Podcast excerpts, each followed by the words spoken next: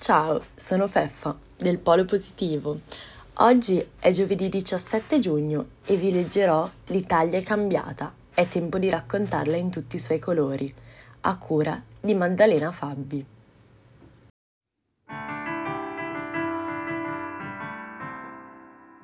Uno spazio per informare, ispirare e incoraggiare ognuno di noi a disimparare e crescere insieme per avere una maggiore e migliore rappresentazione della cultura italiana. In un mondo sempre più globalizzato e interconnesso ci sono storie e realtà che vanno raccontate e spiegate in modo da battere pregiudizi e odio ed è proprio questo che fa colori. Gli obiettivi di questa community sono tanto chiari quanto difficili, fornire una migliore rappresentazione della cultura italiana e facilitare la creazione di una società sempre più inclusiva.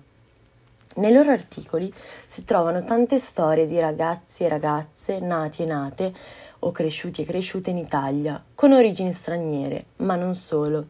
Abbiamo creato questo spazio per ispirare e incoraggiare ognuno di noi a disimparare e crescere insieme, per vedere una maggiore e migliore rappresentazione della cultura italiana a colori ed essere parte di una società sempre più inclusiva e consapevole.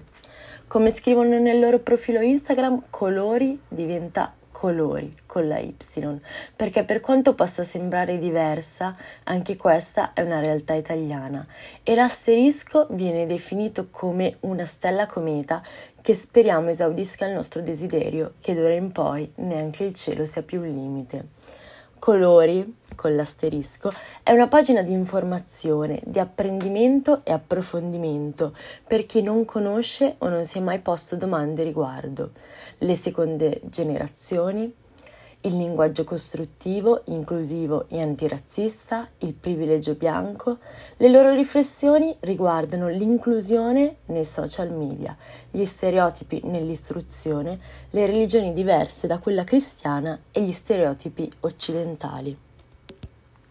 Sentiamo molte storie di persone di seconda o terza generazione, nate o cresciute in Italia o che vi studiano e lavorano, come ogni altro italiano, ma cui ancora oggi non viene riconosciuta la cittadinanza e che ancora oggi sono vittime di atti razzisti.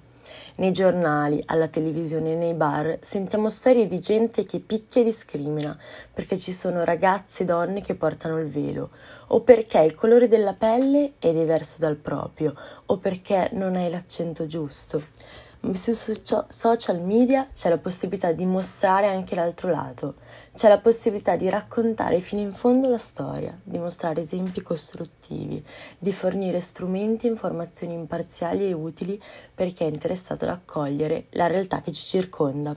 L'Italia è da sempre un crocevia di culture ibride che si sviluppano in sottoculture, che successivamente prendono il posto della precedente quello che di nuovo abbiamo da imparare è il rapporto attuale di questa con il mondo intero.